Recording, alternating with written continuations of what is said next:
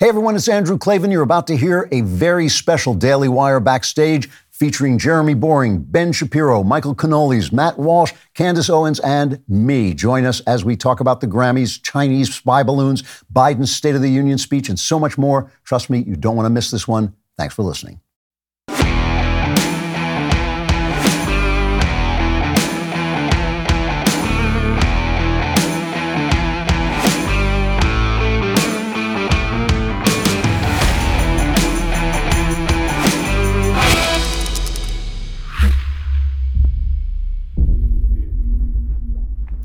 Madam Vice President, Mr. Speaker, my fellow Americans, welcome to the Daily Wire Backstage. I am Jeremy Boreing. I'm joined by Candace Owens.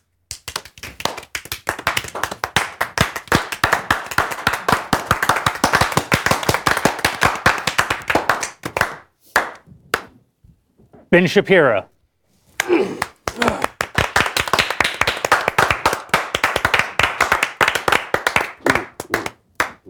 Andrew Klavan.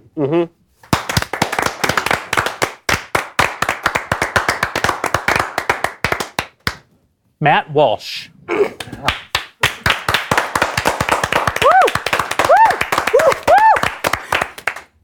and Michael Knowles. Hmm.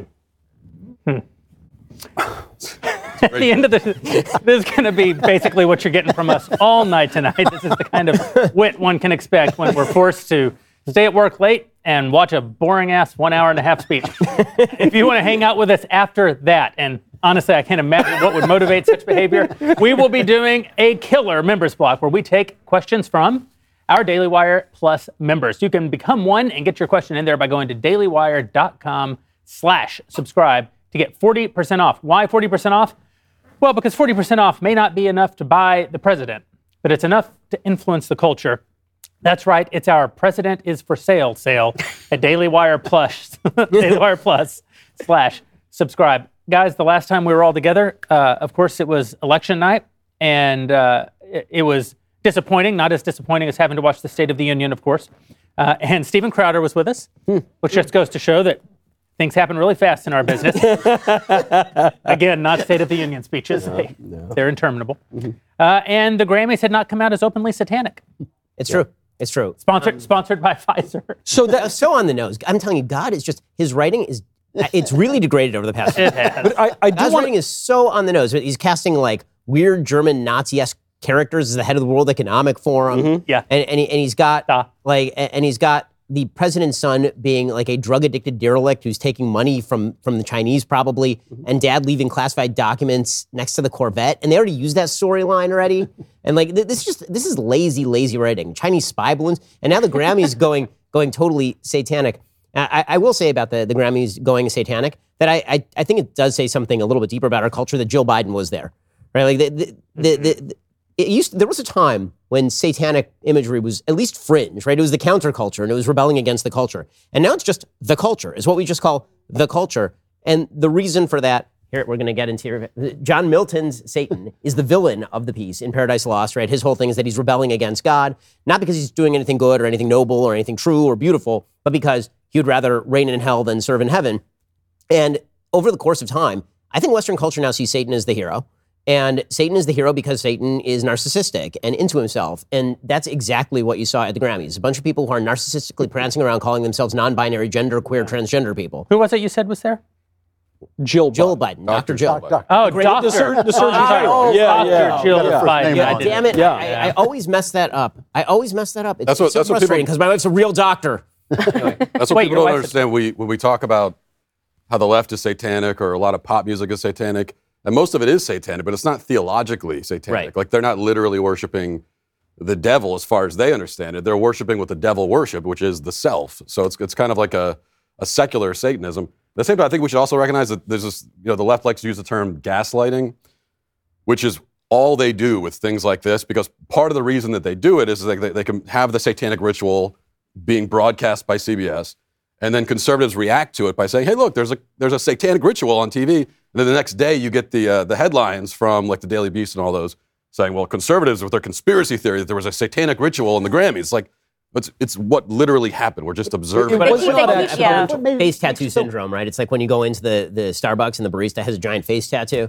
and you're like giving him weird looks. He's got a face tattoo, and then he's like, "What are you staring at?" He's like, Your face tattoo. That's what I'm staring. But it brings up the point of that Jill Biden was there, that they are now the culture and we are the counterculture. We should stop reacting to them and just let them react to us because they do. But they baited us If they had got- intentionally. but if they had gotten up, if we had gotten up and sung "Jesus loves me, this I know," they'd have gone insane. yeah. And we should we should do it that way. I mean, I would have gone and- insane too. and- That song and- is terrible. I would have is terrible. I would have had problems. but, the, but the one thing is, though, when you say that they, Jesus they don't love you. worship Satan per se, they actually do worship. They actually do worship something satanic. I mean, there are only two ways to look at life. One is that your body is your real you, you know, ah. and your lust and your desire is your real you, and the other is that your lust and desire are in the way of something even higher. That they, you know, they're part of your life, but there's something even higher that you're striving for. And what they're saying is, no, they're not. And unfortunately, as far as I'm concerned, that's what rock and roll has been saying since it started. You know, so it's only coming to fruition, and it's coming to fruition in the dullest. That's that number was so boring and mm-hmm. so anodyne. Well, do you know what's so sad about it? With, with Sam Smith in particular, Sam Smith is actually, I think, a, a talented talented. Oh, man. pop musician. Incredibly He's got the voice of an angel, now the voice of a demon, and and, and, and his songs are, are pretty good. And what was amazing is his biggest hit, the, the one that I knew him from, was "I Know I'm Not the Only One." You know, you say I'm crazy, but you don't think I know what you've done. And it's it's about this marriage where the the husband goes out and cheats, and it's falling apart, and it's presented as this terrible tragedy. You like that song? I, I do actually like that song. I think there's a lot of things about. I, uh, no, I, listen, I'm, I'm a pop culture maven, you know, but but it's it's sung beautifully. It's got a, a lot of longing and tragedy to it. This song was about the exact same topic. In fact, the the it followed the exact same formula right down to the seconds of the time codes. The difference is this was about how funny and hot and titillating it is when you know Daddy goes to the body shop and gets hoochie hoochie or whatever. And, and so it's so sad because he had a, an instinct toward beauty. Then he sells his soul to the devil. And it didn't even work. It was a crappy song, and the ratings were in the gutter. Michael, I really hate to tell you Santa's not real here, but all of his prior music, which I absolutely adore, I, I love the Catholic reimagining of it. it was not about a marriage between a man and a woman. He was. It was about his gay affairs. no, wait, he's a gay guy? Yeah. Oh, yes, but it was music about love and about loss, and his, his music was so beautiful. And what's really happened, because I, I question this myself, it's you were so talented, you had everything, you made it, people were listening to your music. Why did you have to give yourself to this sort of demonic nature that we're seeing inside of him? What happens when you get to Hollywood that they basically say, okay, now you just have to do a demonic ritual to prove that you're really one of us? The most bizarre part of the entire performance is a standing ovation at the end, by the way. Oh, yeah. You can see a couple of faces, I think like J Lo and Ben Affleck, where maybe for a second, like, should we be clapping to this or are we actually at a satanic ritual? But they got a standing ovation. Like, no one in the room went, okay, this might be a little far. And they keep moving the goalposts. By the way, this is not the first time this, that they, they went full satanic at the Grammys. Uh, WAP, can we forget the WAP performance? Oh, I mean, she was I having. cannot. Wholesome. No, you I cannot. I, I will never be As allowed an, to. Actually, will not. As a- no, no. will not be allowed to. Is an expert on all matters WAP, and, and you know this, it's been going this I treading in this direction cover. for a very long time. I think this time is the first time that they just were so in your face. First, it's a conspiracy theory. The left, you know, we always say it's satanic, it's demonic, Hollywood's evil, and then they, they go, oh no, we're not, no, we're not, and then they do this. And, and they acknowledged it too. You saw CBS tweeted out, they said, in response to Sam Smith, mm-hmm. said, we are ready to worship. And it made me think 1952, CBS would not allow I Love Lucy to use the word pregnant. So scandalous was that word. Now, CBS News is essentially saying, Hail Satan. And it cannot, it, you can't convince me that it's an accident that that was going into the break sponsored by Pfizer. of course, it was intentional. Of course it was intentional. It was. Because, no, because look, uh, we're a conservative media company. We sit around thinking, okay, how do we own the libs today, right? I mean, that's one of yeah. the things we think about. to drink their delicious tears. because it's so tasty and it fills the tumblers. Uh, they they think the same way. They're a news network, and right. if you think that it was an accident, it was a mere coincidence that Pfizer was the commercial right as the devil is walking off stage. I got a bridge. do- you know, there's something- There was something to what you were point- saying. One high point, though, was that Ben Affleck's face, since you mentioned Ben Affleck, Yeah. he did, it did reflect how I feel about having to listen to the State of the Union. I just want to point out that Matt Walsh's uh, laryngitis voice is the sexiest voice on the panel tonight. And for that reason, Matt, I think you should read the first ad. Yeah, well, speaking of Satanists, that's probably not the right uh, intro. note. Sorry, ExpressVPN. I Let's go with it. in the not too distant past, private citizens used to be largely that private. What's changed? The internet. Think about everything you've ever searched for, watched, tweeted on the internet. Now imagine all that data being crawled, collected, and sold off to advertisers. That's what happens every time you go online with ExpressVPN. There are hundreds of data brokers out there whose sole business involves buying and selling your data.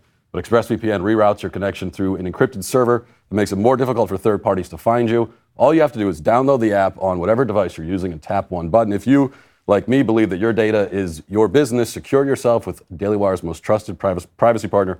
Visit expressvpn.com slash backstage and get three extra months free. That's expressvpn.com slash backstage, expressvpn.com slash backstage to learn more. One other thing, by the way, is the, uh, I, think it's worth noting that the guy that uh, was performing that song with Sam Smith, Kim Petras, right? Uh, and they they won. Uh, it was a it was a big moment because it's two white males won best pop duo because they both don't identify as white males. But Kim Petras transitioned surgically to become a female at the age of 16. And this is something we're told, of course, never happens. That's that's not, well, we don't do surgical transitions of minors. Uh, yet, like one of the biggest pop stars in the world right now, that's literally what happened to him. So- You know, I, I think also his his real name is Tim, and which is kind of clever to go from Tim to Kim. And uh, he he goes up and he he says, "Look, uh, people say that this performance was religiously not cool." Because you might say it's actually burning with the eternal fires of hell, but you know it's not not cool. And he said, "But look, I've always been interested in religion. I want, but religion doesn't want me because I'm trans." And I thought, you know, look, religion is a, a habit of virtue and justice to render to God what He's due. Relig- religion wants you. God wants you. Ev- God loves you. God. Wa- if you say that, well, the condition of my going to church or being religious is that you have to pretend that I'm a woman, you're demanding that everybody affirm a lie, and that's something that religion cannot do. Oh, come on. Uh, shockingly, I know. So it's like, don't you know? this is ruin what- everything. These guys always do this, though. They say it's, it's God's fault. It's the it's the church's fault. They don't want me. They don't want me. There- there's a, there's a point to, to what Drew was saying earlier about how anodyne the actual Yeah. the actual number was, and, and it was. I mean, it was almost bizarrely sexless. Like it, it- it's satanic, but there's nothing sexy about it No. or or interesting really. The same And- with the WAP performance, by the way. It wasn't actually sexy. I tend to agree, obviously. I mean, I, I think that one of the things that happens is that when the taboo becomes the culture, there is no more forbidden for people to even be tempted by. Mm-hmm. And this is one of the things that you're seeing in our culture is that that you know by every available poll, married people have better sex lives than people who are single because what they're doing exists in the boundaries of love and also within the boundaries of commitment. But there's also something to the idea that the human being is constantly seeking the new and the, and the fresh or whatever it is when all, when nothing is new and nothing is fresh, and you've made all the taboos just the mainstream culture, there's nothing left to transgress. So when Madonna was doing the you know kind of virgin slut routine back in 1980, and that's that's what they call it. It's not my term for it. That's sort of the cultural term for it. When she was doing the the kind of taking advantage of the imagery of the Virgin Mary and then subjecting that to to you know very sexy movement then the idea was that she was subverting expectation, but there was no expectation left for them to subvert. And so, how exactly do you transgress? There's nothing. When there's nothing left to transgress, it becomes very difficult to be transgressive, other than ideologically transgressive. Yeah, I, I would like to add. I talked about this on my podcast because I was very interested in this. Like, why is he doing this? And I started talking about just the actual meaning of the word diabolical. And I played a Catholic priest. You There we be very, go. All Very right. proud of that. Um, talking. we Obviously- started talking obviously I about control the all of actual you. meaning of the word diabolical, where it comes from, and it, what it means is to separate, and what they're actually aspiring to do. You go, why put on this diabolical performance? And really, when you know the serpent comes up to uh, Adam and Eve.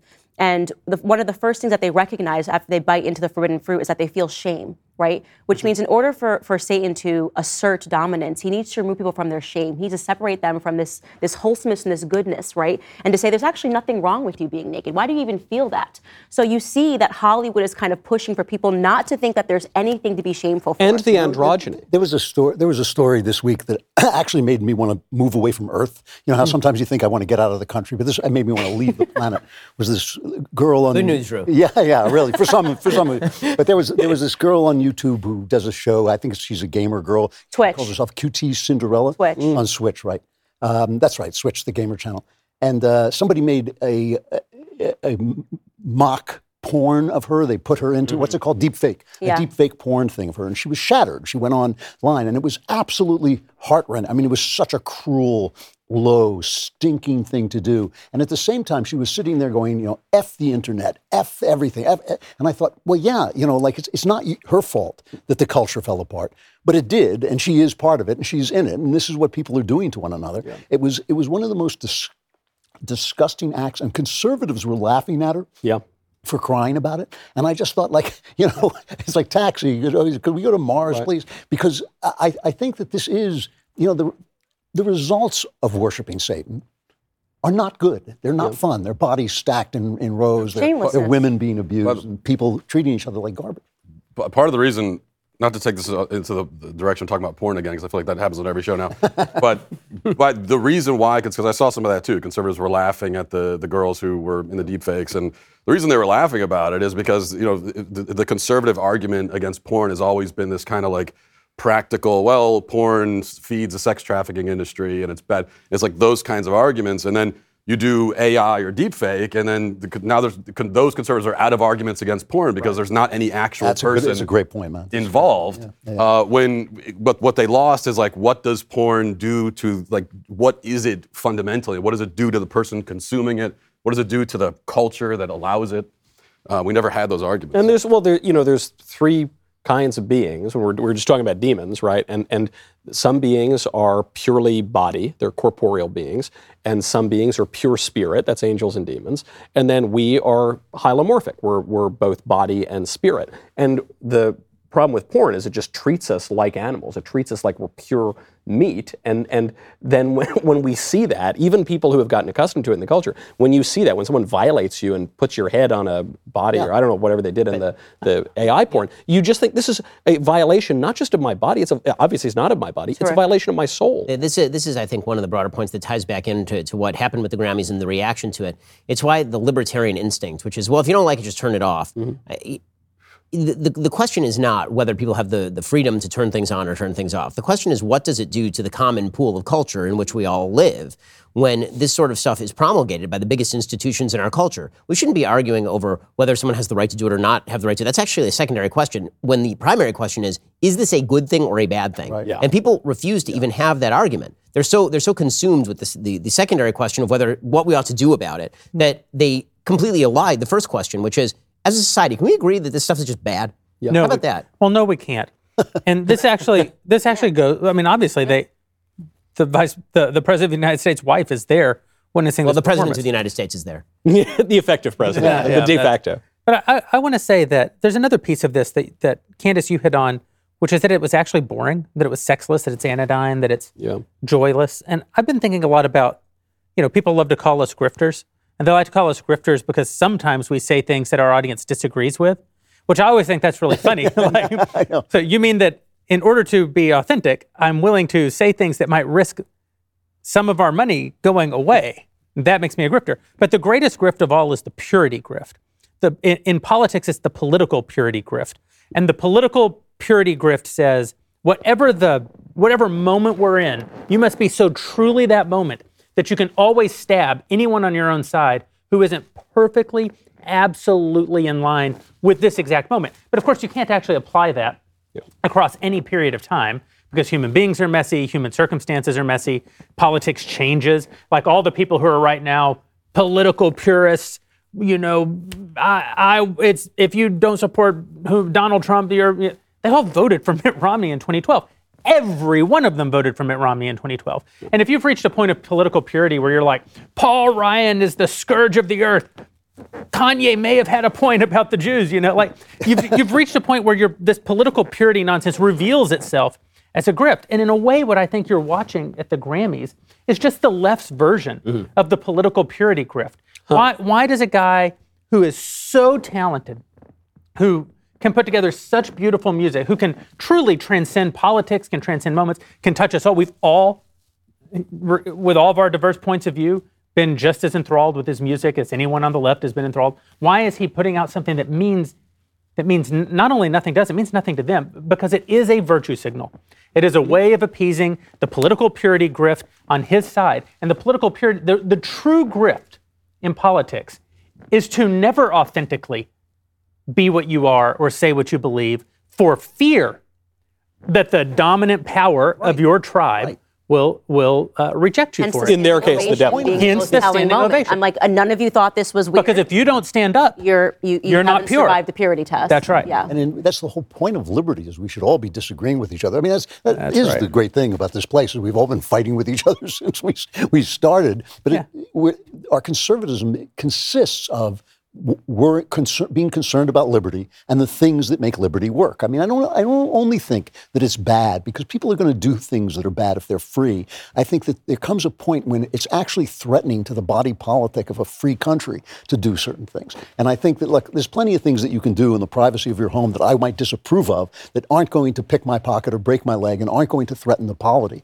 But some of this stuff, when you have, when you have the establishment the Jill Bi- the Dr. Jill Bidens of the world, supporting this kind of garbage, which is not just artistically bad, but it's also morally bad. Mm. Something has gone terribly wrong. By the You've way, lost, it- it you've is- lost the authority Yeah, to one, say one no. of the things that we talk about all- all the time yeah, now is, is the distinction between adults and children, and we should allow adults to do things that children can't do. Obviously, that's true. Although I would say that there are certain things that adults should also With not be plenty of allowed to. limits, yeah, But it's but one of the things that, that we ought to say here is that popular culture is designed for kids. Okay, the, to pretend that the Grammys is not directed at kids is a lie. To, to pretend that what was that was put on the Grammys was designed for adults 18 and up, it's just not true. Mm. Okay, because if you ask a 12 year old what exactly they are listening to, they are listening to exactly the same thing that a 15 year old is listening to, which is exactly the same thing an 18 year old is listening to. Particularly when it comes to music, music happens to be an area where those boundaries are unbelievably permeable. I'd say I watched uh, the Grammys more as a child than I Yeah, did yeah, now. that- that's right. adult. And what's You're the busier. message that came out of that performance? I got dinged by our publicists over at Media Matters on this point, but it's a true point, so I'll reiterate it. The, the s- symbols have a purpose. We live in a semiotic world. Symbols are very, very important. That's the, what makes the world intelligible. And and uh, what was the performance at a, at a physical level? It was a bunch of transvestites. It w- uh, Sam Smith calls himself a pansexual or something. The other per- main He's a non-binary, Non-binary, pansexual. Natural. Oh, I'm sorry. I didn't want to be Yeah, imprecise. please get that straight. Uh, no, good point. Don't get it straight. Don't get it and straight. get it very uh, crooked, actually. and the other one is a transgender, and then the rest were a bunch of drag queens, and you see this in a bunch of Sam Smith's videos too. It was a, a, very pro-trans performance, as we see everywhere, and the symbol of that was the devil. And I couldn't help but notice very often artistic depictions of demons and weird occult stuff is androgynous and trans and weird. And I think the reason for this is Wasn't that Lil Nas X also? Didn't he? Little Nas X did the same right. thing. The reason for this is that, at least the traditional Christian understanding is the devil hates human beings, especially because we have flesh, and he doesn't want to bow down to some ape that has flesh on him, and that the, the fleshiness of this world is very offensive to demons that are pure spirit. And so, uh, you know, the the our publicists knocked me for for making this connection. I didn't make the connection. Sam Smith is the one putting on the performance. The fact that Little Nas X made the connection, the fact that this is the symbol they're all using, should tell us something about this real political problem. Transgen- Transgenderism is really a mockery to creation itself. I mean, it's the ultimate mockery Yeah. to creation itself. I gotta say, I I, I did uh, after seeing some of the performance, I, I did leave quite encouraged for the reason we've all kind of outlined already, which is that like these people are really out of ideas. Yeah. Uh, they've just totally run out of ideas. I mean, you mentioned Lil Nas X. this exact thing was already done, I mean, and it was done in a more shocking way. Even then, it was a he was he was like giving a lap dance to Satan. Right. But even then, at that time, you're like, okay, I've seen this. Um, um, this exact imagery has been used Well, so here- many times. that here- it wasn't. Well, but this is the thing. years This is the thing. Tribal, uh, tribalism, cultural ubiquity, uh, the the purity grift. It is boring because you, the thing you actually can't do in the transhumanist moment, the thing you actually can't do, is transgress the popular opinion of your tribe right now. And so, to be a political purist isn't to have the right ideas. It's to see which ideas are the most in vogue and then just emulate them. Just just repeat them back. So all that he did is he said, "Oh, Lil Nas X did this and it worked. I'll do." it." I mean, it's it's it's derivative for a reason. It's derivative by design. There's a reason that in dictatorships everybody dresses like the dictator. There's a reason that communist countries can't produce art. Uh, it's it's this because you because art because art is transgressive because you're trying to make you're trying to make statements that are not always in vogue. You're trying to challenge uh, an audience. You're trying to Well, speaking of purity, Jeremy, I, you know, speaking of purity and how to keep one's flesh really, really nice and Much better gleaming segue than and what I did. beautiful, and I'm excited to tell you about Genucel skincare. Their most popular package can take 10 to 15 years off your skin. Right now, you can get it for 70% off with their latest breakthrough in skincare technology, a probiotic moisturizer, absolutely free. I love Genucel. I have used Genucel myself because I was very skeptical. I said, I don't want to endorse something if I don't know that it works. It works. It turns out probiotics are not just good for digestion, they can have the same nourishing benefits on your skin. Probiotic extracts target bad bacteria on the surface of your skin to restore balance to your skin's microbiome or your macrobiome. I like to think that I've got a full biome going on in my skin for noticeably clearer complexion and visibly younger appearance. And actually, my favorite thing about Genucel, other than the fact that it's a great product, it was founded by a great guy, a guy with an amazing story, Coptic Christian pharmacist from Egypt. He left Egypt to pursue the American dream. He started making skincare products at the request of just one local customer. He sold it to her at material cost, never expected to make any money from it, didn't expect repeat orders. He just fulfilled this order. Amazed by the results, the customer's entire uh, group of friends came over.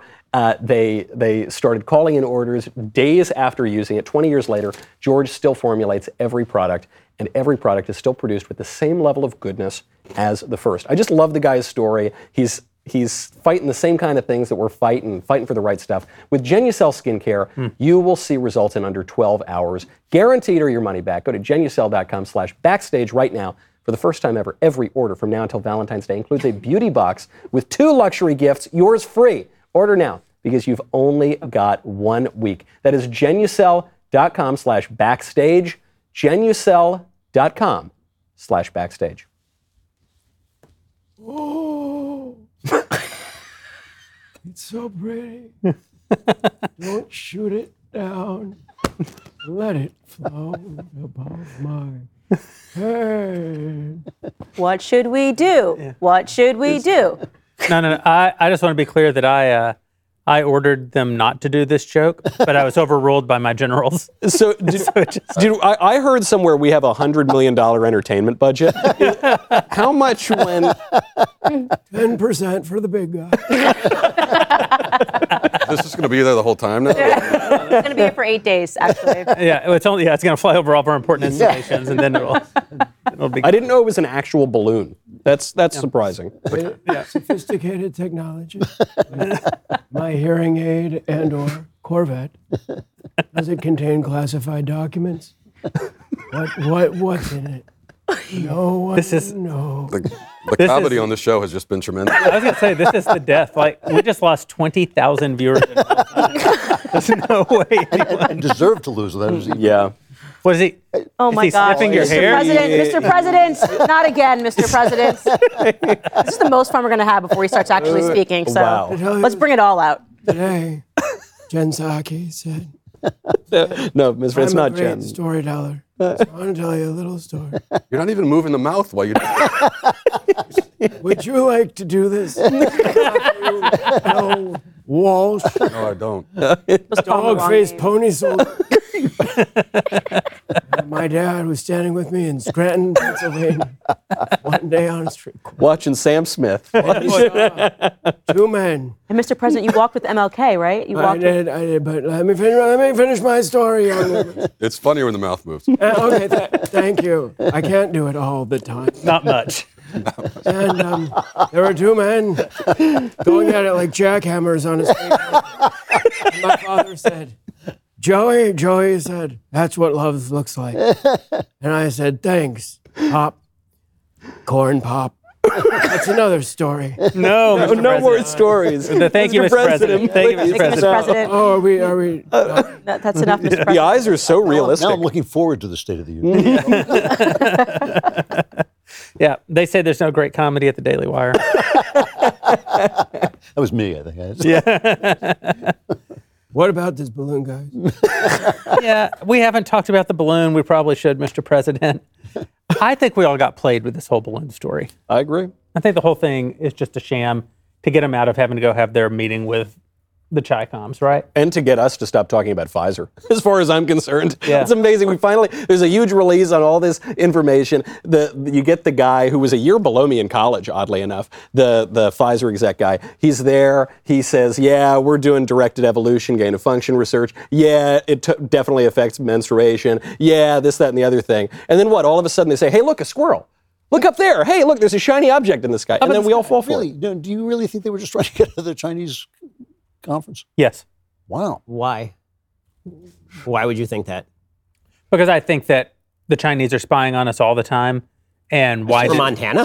Yeah, but this is a balloon. this balloon was the size of five Greyhound buses. They keep showing it like as a thing at a carnival. It was enormous. And it's like, well, you know, you can't let them fly. It was with- carrying the wizard. I agree that you, the Wizard of Oz.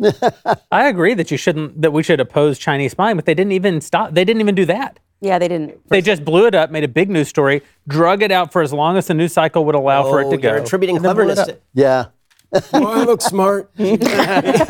No, what, what happened is that he's an idiot. And he was like, oh, look, some my, my generals told me that there is a Chinese spy balloon above American soil. Perhaps no one will see it. After all, I cannot, since I'm clinically blind. And a bunch of people in Montana looked up in the sky, and behold, an enormous spy balloon. And they said, a spy balloon. And Joe Biden said, "Ah." And nothing. Donald happened Trump gazed for- directly into the sun, looking for it. And for eight days, it floated above American soil, moving slowly past all American military installations. And then the, the- I can tell you, the, honestly, like the proof is in the pudding. The timeline is obvious. This thing was crossing American soil early last week. On, on about Friday, this started to become a major issue for Joe Biden. And everyone on the left came out and said, You can't shoot this thing down. Why would we shoot this thing down? We can never shoot it down. If you question him shooting the thing down, it's because you just don't understand foreign policy or politics. Of course, he's not going to shoot it down. We were fully in control. And then Saturday morning, the schmuck comes out and he's like, Well, you, I said on Wednesday we should shoot it out. and apparently everybody ignored him. And then it floats all the way to the ocean. It's like, It's over water. No. and then they and then they send the F twenty two to kill it. Like it's the whole thing is ridiculous. And the the clearest attempt that it was obvious indicator that it was an attempt to backfill is that they sent out anonymous Defense Department officials who tried to claim that this happened during the Trump administration. Unbelievable. It's That a lie. It did not happen Even during the John Trump Bolton administration. said wasn't true. They were John calling him Bolton didn't say xenophobic, anything, hates Chinese it, Trump." people, and then now they're like, oh no, he did let them float balloons. I mean, that was the most ridiculous part. The was. PR maneuver to try to blame Trump was like, wow. And then you saw the response after all the officials, not just pro-Trump ones, but John Bolton, you mentioned, who said, "I've heard any of this." They said, "Oh well, yeah, we no, they they were there, but we didn't we see missed him. We We, missed missed it. it. We missed it. yeah, but we definitely know You're they right, happened." That's totally the same thing as a giant Chinese spy balloon floating across the entire continent of the United South, States yeah. over the course of a week. Can I I just wanted can I just somebody uh, up to twist it into a dog, though. are you going to hold that the whole time?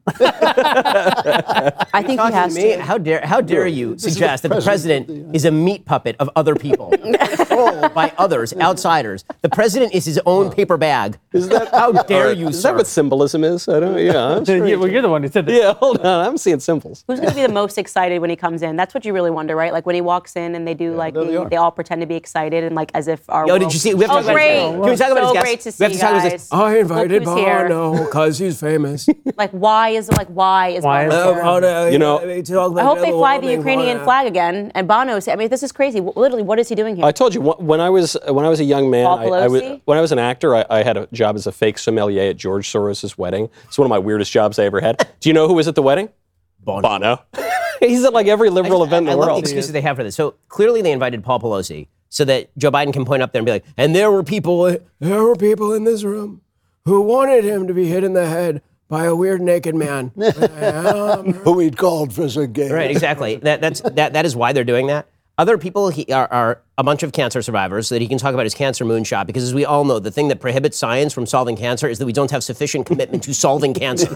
That's it. If we just focus on cancer more, mm-hmm. that will do it. So that, mm-hmm. that's an exciting one. And he's also having the family of Tyree Nichols, who they didn't care about five minutes ago, and will not care about five minutes from now. But Joe Biden can pretend that he cares deeply about the fate of. Yeah, Ben, you talked about this on your show last week about how disgusting it is that politicians show up at funerals like that. I'd, I'd never actually thought about it. It is genuinely disgusting. gross. It's You so listen to the speeches that Kamala Harris and Al Sharpton gave at that funeral, and it is just a political stump. It's gross, and they do it all the time. so you remember the Paul Wellstone funeral, where they where they showed up at the Paul Wellstone funeral. Paul Wellstone was a senator from Minnesota. He died in a plane crash, and they oh, basically held a political rally. Yeah, yeah. And then you remember that there was the Arizona shooting, and Barack Obama showed up at the Yeah. memorial for victims of the Arizona shooting and did a whole gun control pitch. And then he did the same thing in Dallas. And the people showing up randomly at the funerals of people they don't know, and then giving speeches there is yeah. Yeah. disgusting. I'm I mean, sorry. George It Floyd's really- funeral, the Yeah, three-day Geor- funeral. All Could right, anything just- have been just grosser than that? Everybody stop talking and let me do an ad. if, like me, you're a small but incredibly attractive business, you don't want to go and wait online at the post office because the women won't leave you alone. One of the best ways to avoid that is by using stamps.com to mail and ship. Stamps.com lets you print your own postage and shipping labels right from your home or office. It's ready to go in minutes so you can get back to running your business sooner.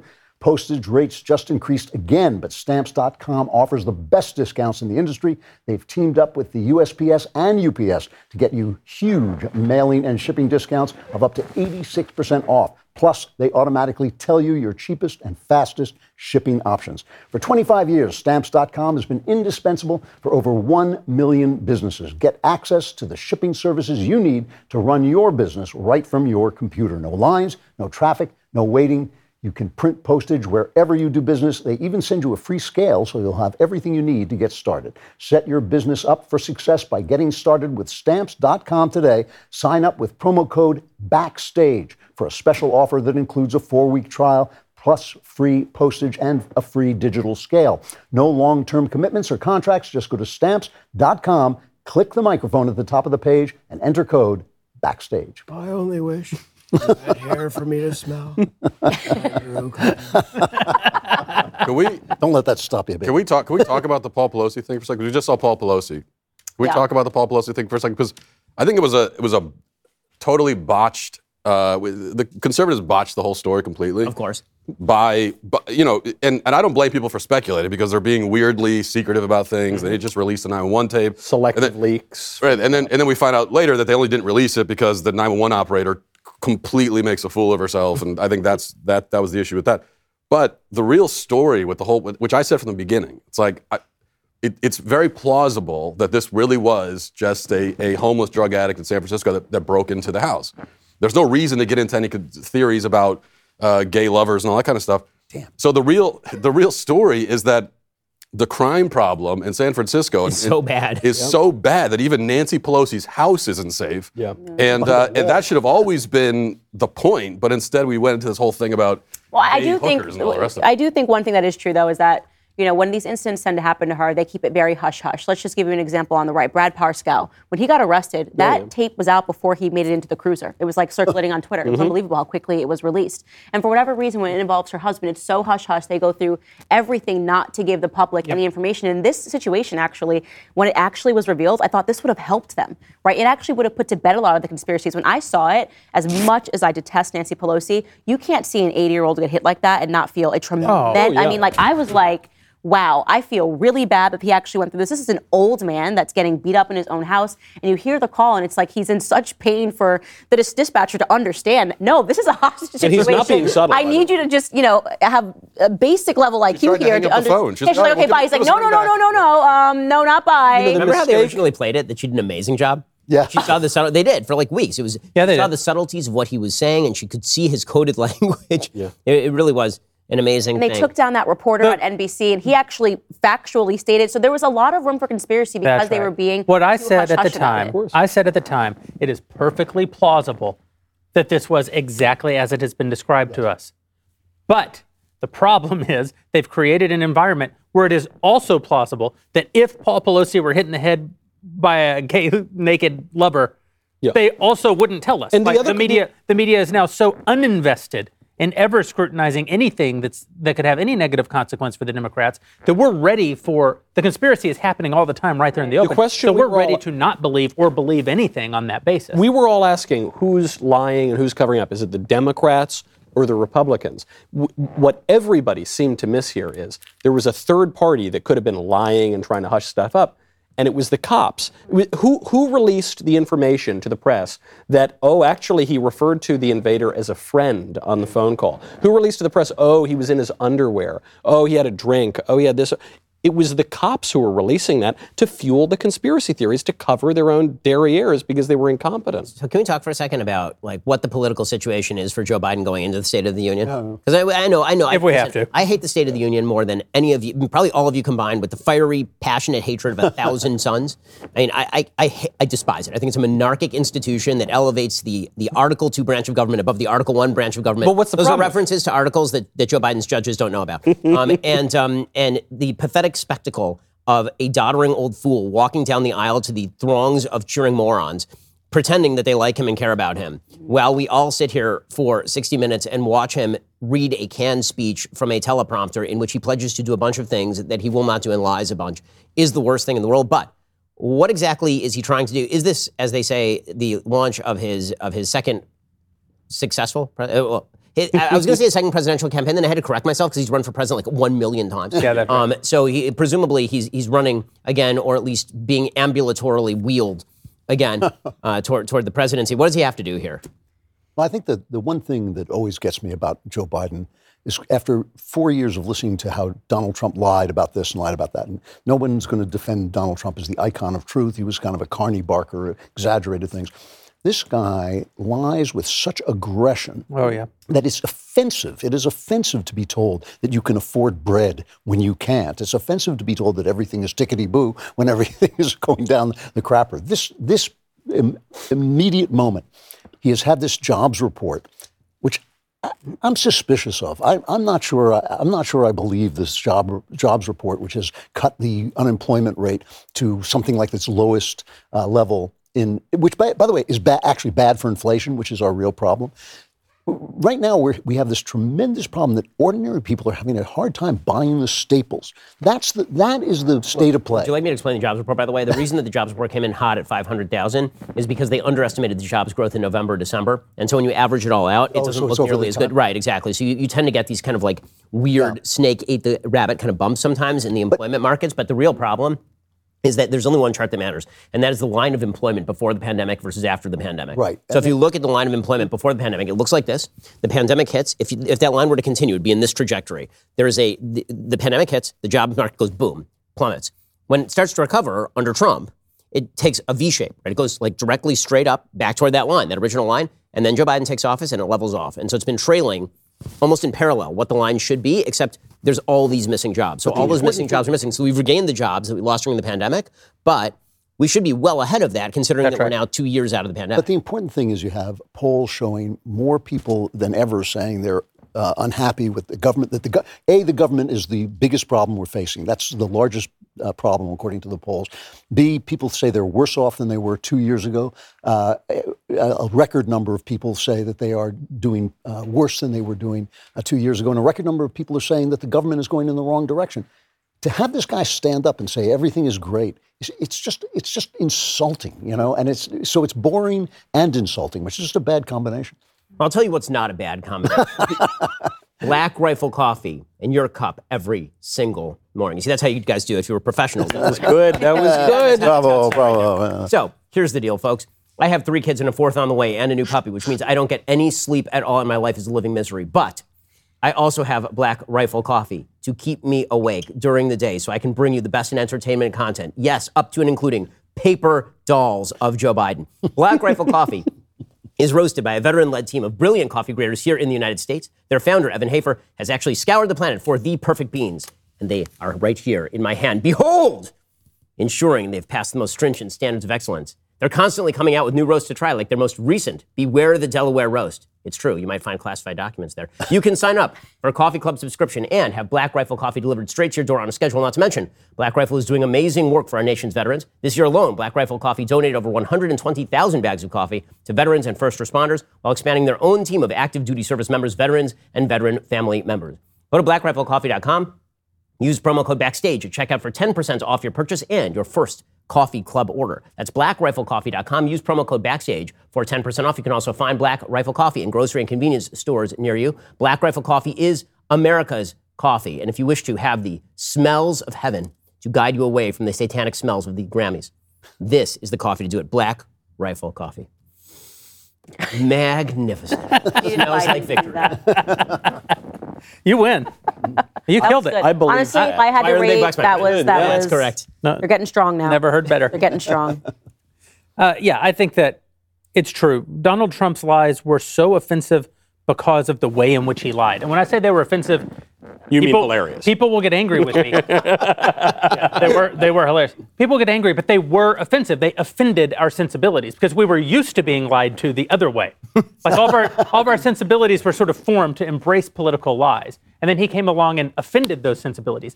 And in some ways that was his superpower when he did it for the good. When he when he did it for to cover his own rear end when he was doing bad things, uh, when he was not being fully honest, it- was a bad thing. That's Trump was a mixed bag, and he's an ex- he's extreme in Also, both you directions. you didn't take his Extremely lies good. in the same That's way right. because he did that. But but they offended they did offend the political sensibility, and this is why the left really thought he was Hitler. This is why people were weeping in the streets and all this crazy stuff. That I mean, people lost their minds.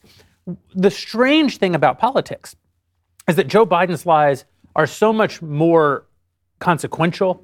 They're so much more damning. There's so much. They're planned. There's so much more planned. Yeah, yeah. He is a he is a truly one of the most corrupt people in American public life in our lifetimes. But his lies do not offend the sensibilities of the public. And so people at home can't afford eggs, and he's going to get up there and say that we have a great economy, and people will feel offense, but they'll look around and there won't be anybody screaming in the That's- streets, the and there won't be any journalists fainting, and there won't be any celebrities, you know, threatening to leave the country. And so they go, They'll be defending the lies. But that's Yeah, but so the, the- press doing that. They create that atmosphere. I don't Well, I- believe I understand that that's I what think it. People at home are, are like the Democrat people that I know and I'm friends with and that are in my family. Actually, they are offended. Like, Yeah, I and I hope I think that we don't believe so because the press pretends not to be offended, they and, we take that. happening. Yeah, and the press is telling us, oh, it's not a big deal, and they keep moving on. But the average American, I think, is suffering enough. They understand that they're being lied to. They're not happy with the entire balloon gate, Chinese balloon gate. And so I do think that there is this disparity between what the press says and what the people actually feel. And I think that's shown by, you know, CNN suffering their numbers and things of that nature because they're no longer seeing their viewpoints reflected in what they're watching. Numbers is a kind word to use about their audience. And also to, to answer the, the Number. original to answer the original question, well, what does he need to do tonight politically? Yes. The, the answer, of Talk course, to the bag, man. No, I refuse. Look over here. I'll talk to the camera. The answer, of course, is that it really doesn't matter at all what he says in the State of the Union. Like the State of the Union has zero political impact whatsoever. I, I don't think there's any evidence that it, that it, that affects the polls, you know, in, in any kind of long-standing way at all. Like, you know, I don't think so. It just not doesn't- not in a year before an election year. Yeah, I mean, this, even people, whatever happens tonight, everyone has forgotten it by Thursday at the latest, Matt, right? would you like some ice cream? Donald, Donald Trump has already appearance? forgot. I'm sorry, uh, uh, Joe, Biden has already forgotten. Did you see the Washington Post column today saying uh, the headline? I'm not getting it verbatim, but it's pretty close. Eggs are not really that expensive. I love that. When Love you that. really, it was the thesis was when you really think about it. You know, when you really think, I know you're paying five, six, ten, fifteen dollars for eggs. When you can get them, they were sold out the other day at my grocery store. Oh, yeah? Uh, they're not. It's really actually. These are not the droids you're looking for. They're actually these are not very expensive eggs. I was That's- a chicken farmer once. No, Were you were not, Were Mr. you, Mr. President. Is there going to be a In part where he Idaho. blows into the bag and just smacks it? Th- this is this is the thing though that when when there is no social proof to reinforce your the thing that you're feeling inside, you tend to second guess yourself. And I think this is part of what explains the poor showing that we had on election night. It, it also, why did Barack, Barack Obama won re-election with the worst sort of economic indicators of any president who'd won re-election in modern life? But there was no social proof to validate the way that people felt. This is the power that the media has. We forget that, that Obama had the advantage of that uh, 2008 crash. So even though his economic numbers, we knew his economic numbers were bad, but they were better than when he took office. And he lost had a the ton of entire votes. press corps uh, uh, with him, and so they kept saying, "Oh, they were so much better, such an improvement, so great." I mean, there was a there was a piece in the New York Times today, I think it was, on the op-ed page, or Knucklehead Row, as I call it, where Michelle Goldberg. Yeah, is it's a so funny. No, he's, Such a he- great piece. She's a, she's a wonderful columnist because she sees like a sort of shadow. She sees the truth, but she's not allowed to think outside of the New York Times uh, philosophy, so she can't quite grasp what it is. So she wrote this thing saying, well, "This is a great president." This is a great, great president. Just so- it's like it was like listening to somebody. No, like, but you missed the second sentence. It was he's a great president, but he shouldn't run again. But he shouldn't run which is the which yeah. is the first time. Which, by the way, is kind of the subtle undertones to a lot of what the de- the problem for the Democrats, of course, is that the people backing her up are Kamala Harris, the least talented human being maybe ever to walk the earth. I mean, she it, it is it is truly astonishing the levels of talent that she does not have. Yeah. Like, they, they are nearly infinite. It's like an infinite regress of talentlessness with with with Kamala Harris, and um. And so, you know, they, they kind of are wedded to her. And every so often you'll see a hit piece come out about Kamala, and it's like, okay, Pete Buttigieg in the study with the wrench. Because you know, you know that he's setting all of those up. The, the truth is, I think that the best ally that Biden has is not even the media. The best ally that he has is that he is a dead person. I'm not kidding you. It is that he is an empty bag. Indeed. Because uh, he's, he's a deeply unthreatening human being. Like he, you he's, a, he's, a, point. he's a very threatening person in terms of his actual politics, and the stuff that he wants for the country is actually genuinely terrible, and in some cases even evil. But he's also non-threatening because you look at him, you're like, he's such a non-entity. Like, can you get Like he's Honestly, walking. The, the president's walking uh, into the joint. well, he's, he's session right walking. now. it's a miracle. It's a miracle. and you just look at him, and he he does look so harmless. Right. It is. he is a he's an old man See, to me, whose eyes have closed because he's got so much Botox in his forehead. senile. This is a guy. This is a guy who who pooped his pants in front of the Pope. I mean, so how, so how exactly? I wondered how. I wondered when you'd get it in there. Hey, he's Proud been waiting all show for that one. Uh, the, the question, though, is how do you feel? How do you generate a sense of threat around a person who is like that? You can try to generate a sense of threat around his agenda, but he doesn't have the same sort of threatening talent. me- See, it takes talent to be threatening. I- I- Barack Obama was a threatening president specifically because he was charismatic and talented. But I keep imagining what a textbook is going to look like 500 years from now when they show us the last president of the republic, and he's this doddering old man. Like this was the man they thought was going to. It, it, it's threatening in a different kind of way. I understand that he's not evil looking. No, but, it says, but that but he looks like the state end the of the Republic. It doesn't say something about him, right? And that's the problem: is that the American people generally don't like to look directly in the mirror. When the, when when we look at the when we look at the problems that the country faces, the reality is we can blame our politicians all we want. A lot of this is just generated by the American public. I mean, this is a democratic republic, and the fact is we keep electing these these dolts over and over and over again, and that's why the Chinese feel so just mm-hmm. sanguine about floating into nearly every arena of American life and just and just being it. Wow, what's what's happening right now? Xi Jinping is sending us messages. I'm, I'm, I'm feeling threatened. Andrew Klavan, would you like to shoot that? I was, thing I was thinking, you know, do you mind? I was looking for something sharper. around me. Is Sputnik flying the overhead? The flamethrower, Michael. The flamethrower. yeah, where'd the flamethrower go? Uh, no, no. Oh, Drew almost oh, got it. Oh, he almost this is the most amusing things we'll get all night. An old man trying to prod at a balloon with a cigar. Yes, we have reached that point in the broadcast, and we haven't even begun. Actually, that's a, that's a great metaphor for the, the State of the Union. No, no. Oh my God! Don't It explain. wasn't lit That is- enough. These Wow. Chinese are amazing. That's like- that one was made in America. So now here's uh, the, the President of the United States, or the husband of the President of the United States, wandering through the room, shaking hands with a bunch of uh, Supreme Court justices and past Supreme Court justices, it looks like. Uh, and um, you have just Kevin McCarthy standing there and Kamala Harris standing there, and they clap like automatons. And we all pretend that we like the president, which is always, that's always one of my favorite things about the State of the Union. Is where the president walks in and everybody on both sides of the aisle pretends they like him. Like for that brief moment before they oh, start They cheering. did not with Trump. I want to know if That's Kevin true. McCarthy You're is going to tear up his, the speech. I hope so. Yeah. I hope he makes it into mm-hmm. like a like some sort of origami thing. We made just into a swan or something. You know what's amazing about this setting, though. I, I'm probably the most pro State of the Union person here. Not not this. I mean, this is going to be interminable and terrible. Because you, but you're Because you're a monarchist. That's right. 'cause, you know, I'm Catholic Italian. Right, you know. exactly. But but I, I like the the looks of it are so majestic, and the the uh, idea that we're all coming together and we actually have something in common, and both houses of Congress are meeting in the same place, and both parties. It's a the nice id- fiction. yeah, no, the the idea of it. I mean, it might be a noble fiction, but it, you know, it, it I, I like it in theory, and then it always makes me think: Why does the opposition party feel the need to give the response to the State of the Union when you're doing it from some random room somewhere with Rubio grabbing for a bottle of water, and it can it cannot look good. I was so sorry to see that Sarah Sanders is giving the response because I like Sarah Sanders. I think she's very talented. She's the only Republican who probably won't run for president. yeah, that's true. You're right. In the in 2024, but I, I just think let them. Has let there ever been a good one? A good response? No, there never. No. There Never. cannot be can't for all the reasons that So Michael was saying. I'm sorry, the president looks so addled. Look at him. He, he does not. Probably just had an He's not. shot. He's not with us. He's just not with us. And he's and he's wandering right. up there. You know how you know this is going to be bad. You know this is going to be bad because the New York Times, before it even began, ran a piece about how he's overcoming his stammer. They did. and oh, it's like that dude's been in public The life for King's longer than. I've been alive by a factor of like. Took him 80 years. All right, the president of the United States about to start. He's handing a Sweet speech baby. to Kevin McCarthy. We'll be back with you at the conclusion of the speech uh, to tell you how bad it was. we'll see you then.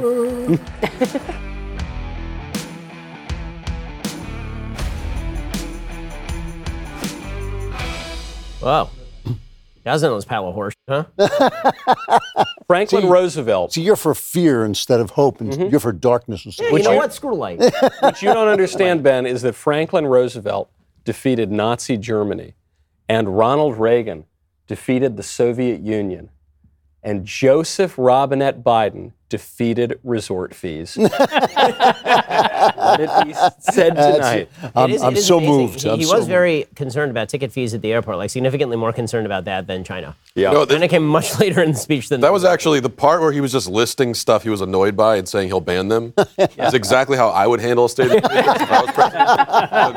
It's most relatable he's ever been on. Yeah, I know. That'll get him elected. Right? So I, I have a, f- I have a few personal favorites. You know, we're going to play the hits a little bit here. So Yeah, let's do it. One, one of my personal favorites was the part where he said, You know, I approached all the oil companies and I told them they need to start drilling. And they said to me, Well, how we can build new refineries when you're trying to transition away from oil? And I say, Well, we're gonna we're gonna need oil for at least about ten years. and people broke out laughing. people broke out laughing because um, you're making their case because you're a sad, screamy old. Yeah, because you couldn't build a, you couldn't get the EPA approval to even start digging to build the refinery in 10 years. Uh, that- That's the actual truth. That's, that's, uh, it is. You know, that was that was serious. I don't even have anything to say on the specifics of that speech because I felt the entire thing was like standing in a bar where the guy next to you is drunk and won't leave you alone. And he's just like ranting in this. Look it up. Look it up.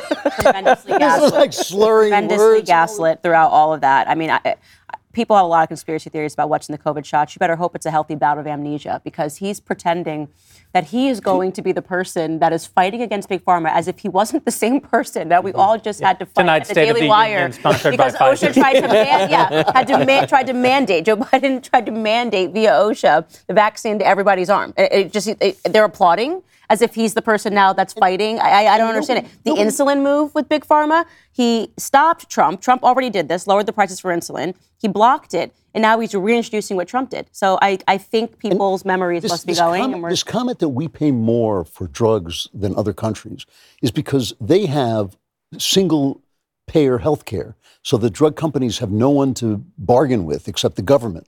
And when they come to us, they have to bargain with various different people. If they're not making profits off us, they're not making profits off anybody. If they're not making profits off anybody, 20 years from now, when cancer might be cured, when some cancer might be cured, it won't be. You won't even know what you missed. You will not even know what they took away from you. I, I like the part where um. So which one of you guys hit Paul Pelosi in the head with a hammer, guys? I think I know it was one all of us. I think it was all of it. Probably, was all of it us. Was, it was all of all us. Really, really, it was all of us. Who, who wasn't hitting Paul Pelosi in the head with a hammer while half naked and stoned out of her mind? it was really because you know the big lie and, and January 6th and, and Trump. So that's why Paul Pelosi got hit in the head with a hammer, and also unity. But mm-hmm. like really, really a lot of unity, and, and Joe Biden wants to be like he's he's standing up for all of us, especially the people who hit Paul Pelosi in the mm-hmm. head with a hammer. I thought that part was really profound. And speaking speaking of, of gaslighting, he brings Tyree Nichols' family on, and then transitions immediately into a to a discussion about racist police officers when it was, of course, black police officers that killed him. And then also, can I also say that this whole thing about the talk? Well, uh, white families never have to have the talk with the their kids, but this is such nonsense. When I started driving, my dad explained to me that, son, if you ever get pulled over, Yes, be respectful to the police officer. if you don't agree with the ticket, uh, fight it in court. Like, Not And by the way, 10 and doesn't 2. every- 10 and 2 on the Every- wheels. Yeah, yeah. Doesn't doesn't uh, literally every parent have that talk with Yes. with, Yes. with kids when they start driving? So this is And as someone who gets stopped quite often because I drive badly, I drive too fast, I, I turn on my lights. I put on my, my hands on the thing. You know, I say I say officer. It's almost the first word out of my mouth. Yeah, yeah. Because the minute they hear officer, they know that you respect them and you're. That's I roll down the window and say, I'm white. I, I cannot stress This is this. a huge mistake. Look at my face.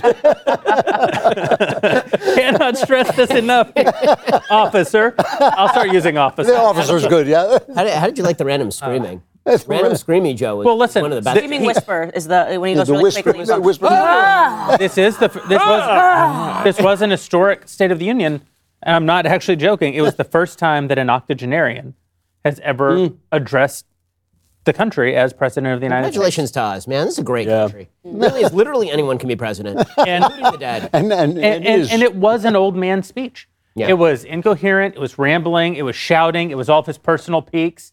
The, the real the real giveaway too was because he's accomplished nothing and he's only failed. The whole speech was just about the stuff that he's definitely going to get to really soon. And it and it- by the way, the stuff he's going to get to really soon was fixing the luggage fees, right? It wasn't even ambitious. I don't agree that he's failed. I, I think he's passed a lot of stuff. I mean, the inflation, whatever the hell they call it, the inflation reduction. The global warming The, bill. the fact that it's bad is different than the fact. Oh, that but it hasn't ambassador. fixed He succeeded in doing the thing he wanted to do. Yes, Yeah, I, yeah. I think that but I they're just mean he, bad. he can't come out and say inflation is really great. He tried to a little bit, but it didn't work. Well, that his stuff hasn't worked. is- yeah, Now not yet, not yet. Now we're going to get the whole routine from the media about the Republicans were so mean to him, guys. They were so mean to him because they kept yelling at him during the speech. You can't Kept yell yelling at at us. I thought that was great. I've never seen. Has there ever been a State of the Union address where twice the president makes a claim and then walks it back in real time? Yeah, that They yelled at him. He actually he started because we have the transcript of what the White House releases beforehand, and he literally had to elide full paragraphs of his speech because he said the Republicans want to take care of Social Security and Medicare, and the Republicans are like, no, no, and he's like, no one wants to take your Social Security and Medicare, isn't that great? And they're like, yes, and that, and then he just had to cut out like two paragraphs of his campaign stump speech. You're right. I mean, he, he walked that one back. I did like the part where he was shouting about how no one wants to switch places with Xi Jinping, which um, I have uh, some news for him. There are a lot of all of really them. Oh, yeah, Thomas yeah. Friedman was. You know, we're, we're ignoring the real issue, though. And this was an issue that Matt pointed out to me at the very top of the speech. Can we talk about the weird kiss between Dr. Jill and Kamala's husband? The weird, like, makeout session? Oh, was that um, Kamala's? and it was weird. It was weird. I'm, It's I'm a gonna personal matter here. I'm gonna what they do in the public forum isn't a purpose. doing the Capitol. I, uh, I'm actually gonna push back on this and say that it was bad optics at a political speech. Yeah. And it and I will enjoy for the next ten years of American public life, uh, tweeting out the photo with with funny quips. yes. But if you actually watch the video of it, it is it's a slightly out of touch thing for them to do in a political environment. If they did the exact same thing at the Grammys or or at one of the Eyes Wide Shut parties. no, yeah. My- In my the point is that- their own bedroom. That's right. my, my point is that if we had seen them do that at uh, an Oscars after party, no one would think anything. Oh, they're having an affair. Let's Yeah, yeah, I just want to make a just put declarative it down on the statement. table. all right, all right. also, everybody, uh, the, the media are already going nuts over over people yelling at Biden. Can, I, can you just get over? Biden was yelling at us. That was the whole damn. Also, I'm, just, I'm, I'm super tired of this this whole nonsense where a politician who gives a speech like this, no one can yell back at him. I remember they did this with Joe Wilson also. Remember the "you lie" moment? Yeah, yeah. It was like the biggest deal in the world. Do you lie? Okay, first of all, you guys claim that Donald Trump was a Russian plan for like four years. Yeah. For four years, and you spent tens of Still, millions, and you ripped up his speech. Like, can we Yeah. drop all of this garbage about how you know civility must dominate? No one can ever say to the president you're wrong when he's clearly lying about you. Know, have you ever seen British Parliament? Right, right. Yeah. Like, it's the best thing. We should do it like British Parliament. Like the Prime Minister get up there, we should mock him. We should all yell at him. It's, it's much better. It's much better. Yeah. This is nonsense. Or our own Congress historically, when they were beating each other over the heads with uh, Canes. pokers from the fire and all that kind of stuff. Even when the king, or now king, pre- previously queen for all of our lifetimes, uh, opens the government in the UK, and they summons the the commoners, the House of Commons, over to the House of Lords for the for the inaugural speech to open the government. They actually go through this kind of pantomime as they as they cross through Westminster Palace of talking loudly and you know kind of stomping over there as a way of saying we don't have to show respect to the king. So even in a true monarchy, Right. they when they have a truly monarchical speech by the monarch, uh, they don't have this idea, this faux dignity Well, the, kind of the concept thing, that we but, have. but what Ben says is true. This question time where they beat the living daylights out of the prime minister is because they have this useless king that they can put their they can project their country onto. They can then go after their politicians as what they are, which is a lying sacks of. Did you see the biggest applause line of the night, by the way?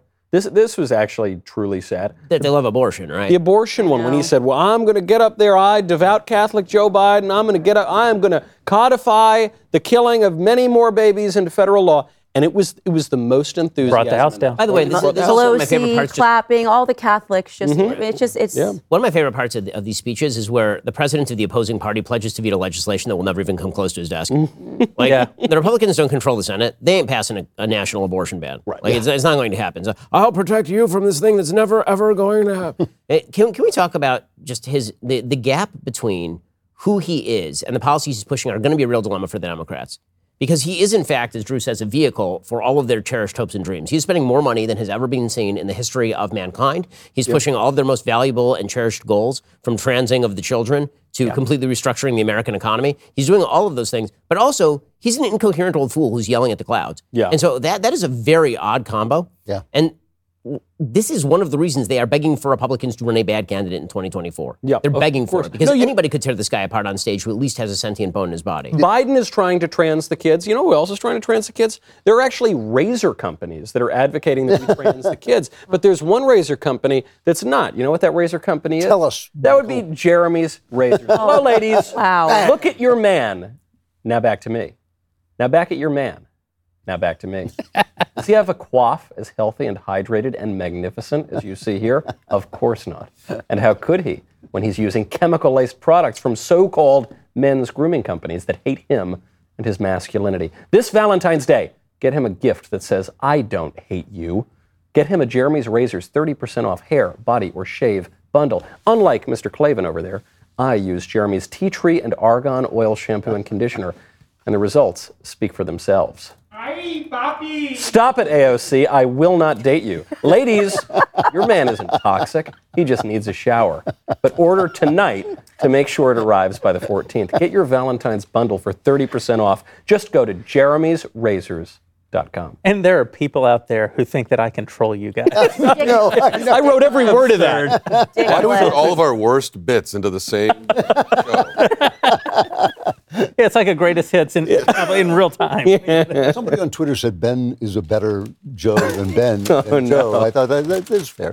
Oh. Put the bag away. Put the, put the bag. Oh, Joe, come back. Oh, no. no. Joe's back. Oh, good. Usually, right now I'm controlling him, but usually it's the media who are up his ass. Oh, It's a sad, it's a sad story. I do think that He cringes in shame. He crinkles in shame. we we are literally uh, paid political commentators. Our only job in life is to watch the speech. And sitting here with you guys for the last al- almost 90 minutes, we didn't we could not watch the speech. We were all sitting here. We have I think they just came and took it before the cameras rolled. They had to print for us printed copies of it because it was so incomprehensible in real time. Yeah. He is it it is interesting to me how bad he is. And some people say, oh, there's no way he could run again. But I do believe it's a feature, not a bug. I believe his his age, you know, we were talking as he entered the chamber that in some ways his sort of harmless uh, uh, aesthetic, but it's not just his harmless aesthetic. I think it actually is his sort of disconnectedness and his uh, mental slippage. All of that works to their advantage because it makes it makes him this sort of Trojan horse in whom they can plant all of their ideas. I mean, he really is more than more than any. Pre- you know, everybody everybody used to say that uh, Dick Cheney really controlled George W. Bush, and my argument is always, listen, that's nonsense. The president is the president. In the president is vested the power of the presidency. But it had never occurred to me what happens when you have a president who is actually mentally incapable. But but this is his, his strength, as you point out, Jeremy, is Joe Biden first entered national politics more than 50 years ago. That's right. And so it doesn't matter if he mumbles and slurs his words and screams and is totally divorced from reality. People are very comfortable with him.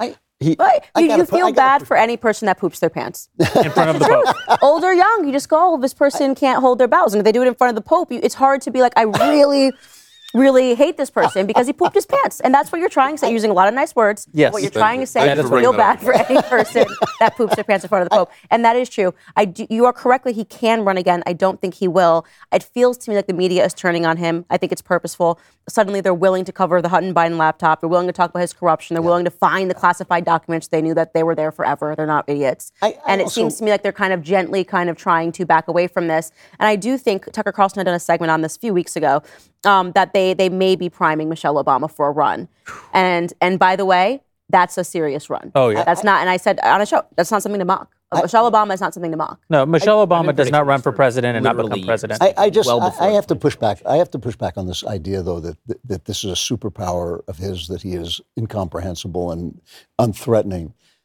It's only a s it is a superpower if the Republicans don't run someone against him who is a statesman with a point of view. I, I think that listen. I think I, I know. it's- That's all right, I just thought of I know. I'm sorry. It's But- unrelated. no, but but I mean, I think I, I think that like Trump was an amazing moment in history when things shifted as they had to shift. They were shifting already. They they changed under cover of Trump so that the, the Republicans are now the party of the working class. They are now the party of the ordinary man, which they weren't before. And the Democrats are the party of the elite.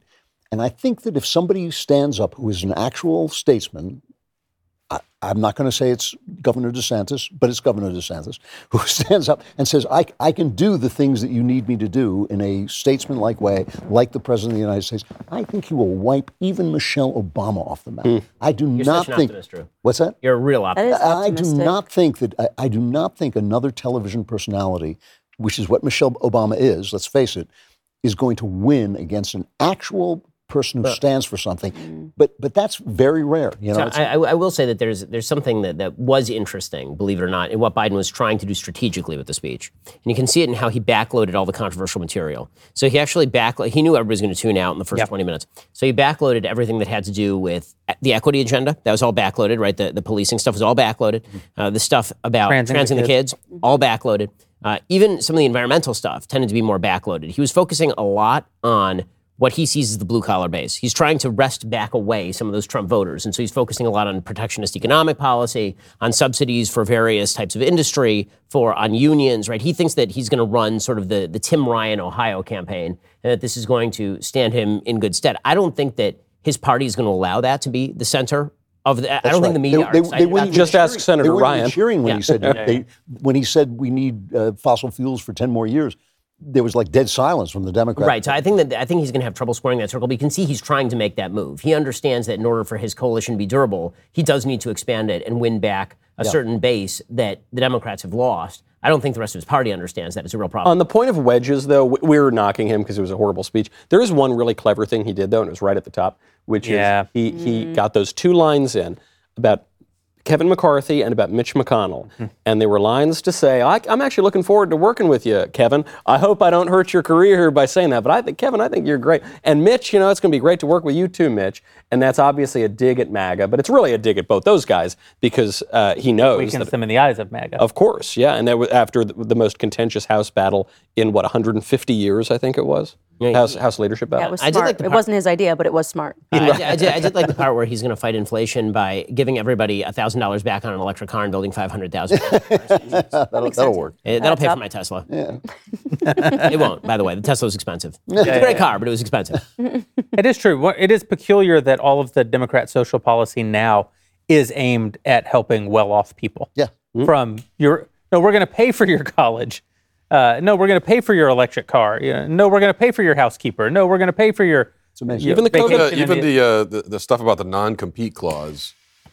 They're going to want to get rid of non-compete clauses. He pretends that this is about helping uh, fast food employees, which, like, apparently maybe there are a few that are on non-compete clauses, which I can't imagine. But I never had the, one when I worked. The vast majority of that is not. Uh, yeah, it's not- tech not- sector. right. It's it's high income resort fees. You know, Yeah. No one who no, fees. no one worrying about how they're going to pay for eggs at home today Mm-hmm. is like, yeah, finally resort, Resort fees. Th- th- This actually, yeah. this actually is a great point. Is that he was talking about how, like, very specific ways he was going to reduce very specific bills. Right? I'm going to, I'm going to mandate that there are no more resort fees. I'm going to make sure there are no baggage fees. I'm going to make sure that you can get a refund on your airline ticket. And meanwhile, the elephant in the room is that inflation, which he says is quote unquote down, is currently running at 6.5 percent, which is three and a half, to, which is which is more than three times, like 325 percent. What they're aiming at, right? Normally, you're aiming at a two percent inflation rate. It's running at 6.5 percent, and that's down, right? So he, he's avoiding that like the like the plague, and instead proclaiming that he's going to lower your costs in this way and that way, and just hoping that you ignore the, the elephant in the room. There, there's so many sort of tacit lies that he was telling. His whole inflation reduction nonsense. Like, oh, Donald Trump blew out the blew out the the numbers on, on the deficit, and I'm bringing the deficit down. No, it's just that the programs under Trump sunsetted, and so therefore less money was spent under those programs. Those were unanimously passed by the Republicans and the Democrats because of COVID. I, I love how he blamed COVID simultaneously for the crime increase as well as for inflation. Right. And, then, and then he said, you know, COVID just kind of magically shut, COVID shut down our educational system. No, no, no, you shut that. down our educational system. He kept blaming extraneous factors for all of his problems. Well, of course, he gets the personal credit for all By the way, teachers are all going to get a raise, so there's that. He said They did such an amazing job not teaching so during amazing. Oh, COVID. Yeah, exactly. They Really didn't teach during. COVID. They didn't want to go back to work. Also, we have students that are suffering. But people can't pass basic reading exams. Literacy exams are the lowest they've ever been in this country. But you know what we're going to do? Let's give teachers a raise. That will definitely And a couple help more the years of school. problem. Couple Yeah. more years of oh, school Oh yeah, because we need yeah. Let's extend it to daycare. It shouldn't just be 12 years. They said they need they, we need more years, and that obviously is something that parents should be really paying attention to. that's That's, you- also something that he backloaded. Go on. That's, it.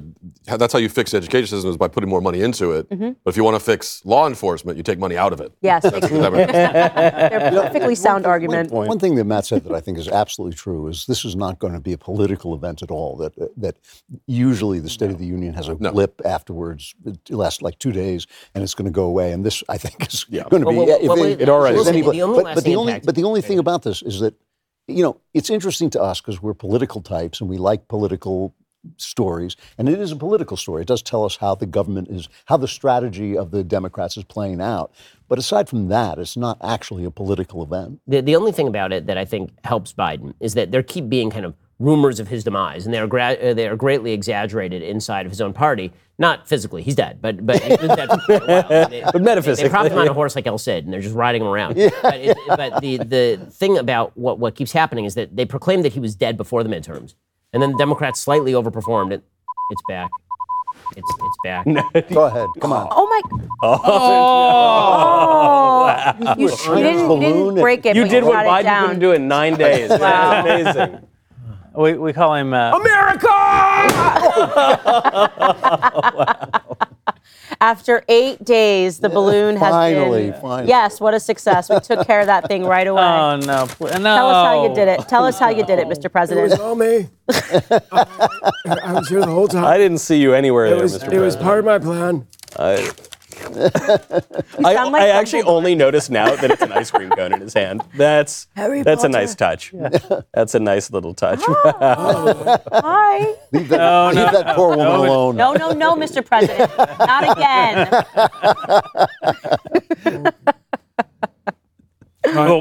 Is a country. if you want to spend even more time with us, you're welcome to come over to Daily God Wire knows Plus. why you would yeah, I can't imagine such a thing. But we're going to do our members block here in a few minutes, and it's still there's still a little bit of time to get your questions in. Uh, we're going to be taking only questions from members at the members block. That's why we call it the members block. Become a member, dailywireplus.com slash subscribe. You can get 40% off because it is our President is for Sale sale.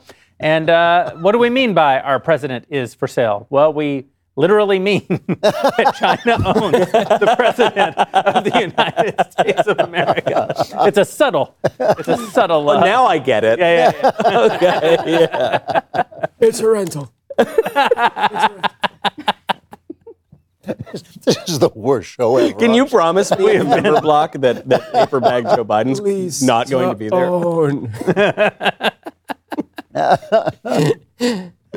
Yeah, so I agree. Nothing's going to come of this. It was uh, it was over before before the speech was over. Like Yeah. the political impact, you know, he he almost went out of his way not to dream big. I mean, you could say that the cancer thing is big, except that it was literally a plot line on uh, the West Wing. tw- Almost 20 years ago, Yeah. whether or not to announce the cure that we could cure cancer at a State of the Union. You know what they concluded? You can't. No, you can't actually say that. He's also been doing this shtick for like seven or eight years. now. that's right. Cancer moonshot. Yeah. Just one more year, guys. He's, I think he's going to do it. I think- I think he's going to do it. I hate cancer. Bold statement. I know. Name me someone who doesn't want to be Xi Jinping. Name me. Ah, ah. No, please take it all the way off. Take, take, take Throw it all the way off. That's a good run, Joe. Yeah, Can we go home? Yeah. No, we have no. we can't go home, but we can go do our members block. So head over to dailywireplus.com right now. For the rest of you, uh, we're going to catch back up with you on the other side. There are plenty more horrible political events coming this year, and we will be here to cover each and every one of them. Suffer them all. We will suffer them all together. Thanks for being with us.